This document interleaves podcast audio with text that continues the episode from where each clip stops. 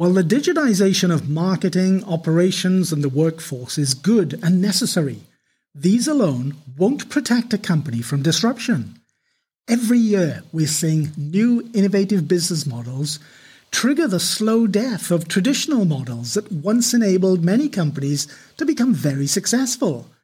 But if companies simply hang on to what worked well in the past, as their old business models become obsolete, so will the companies themselves if they don't develop new business models that are fit for the digital economy. My name is Rob Llewellyn, and as you know, companies need people with the right capabilities to manage and lead transformation. As you know, orchestrating successful transformation isn't that easy. And I mean innovative transformation, which creates a new future without the constraints of the past. Which is why I hope that what I share in this episode will help you get better equipped to perform at your best as a manager, leader, or consultant. If you want to learn more, go to studythrive.com. While the digitization of marketing, operations, and the workforce is good and necessary, these alone will not protect against disruption or enable you to disrupt your market. The digital economy is witnessing the gradual expiration of traditional business models. Models that were incredibly effective in the pre digital era, but that are unable to compete with new digital business models which take full advantage of new technologies and new ways of doing business. Successful digital business models present a better way than traditional alternatives in any market. When a new model changes the economics of an industry and is difficult to replicate, it can create a powerful competitive advantage. And every day, innovative and disruptive companies are rethinking the way their business model can create, deliver, and capture value. Business models that will trigger the slow death of traditional models. Airbnb did this for accommodation, Uber did it for taxis, Expert 360 are doing it for management consulting, and countless other examples exist where better alternatives are being made possible by leveraging the power of digital. And the one thing these alternatives all have in common is that through the innovative conversions of digital technologies, they deliver better value to customers in the way of price, experience, offering, or platform value. So these four types of value are key to creating an effective digital business model. Customers get used to new value that digital business models offer them. Their expectations rise, and soon these better alternatives become the expected norm, and anything less isn't given a second glance. New value changes markets forever, regardless of the companies that are dominating them at any given point in time. Every dog has its day. Nokia was once an industry dominator, now we have Apple, and in a way, for the customer at least, who's next doesn't really matter. Apple gave customers more value, and at some point in the future, either Apple or another company will disrupt the market again and raise customer expectations even further.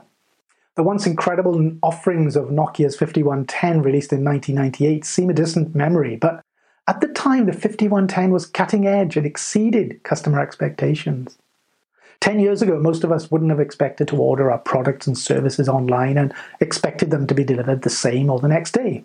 One company did it, then another and another, until now it's become the norm, and companies that are unable to do this will eventually become surplus to the needs of customers and their increasing expectations.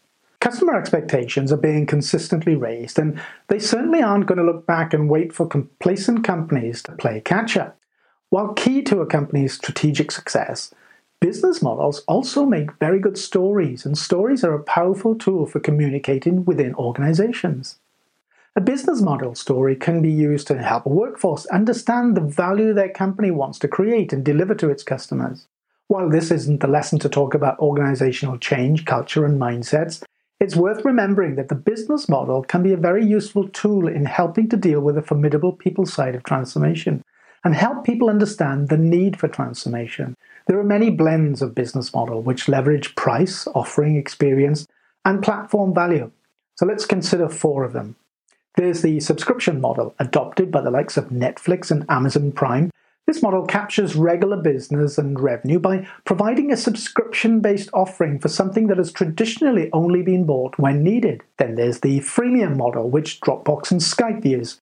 This provides people with a basic offering with an option to upgrade to a paid offering. The experience model is one which is used by Apple and Tesla and provides an outstanding experience which people are very happy to pay for.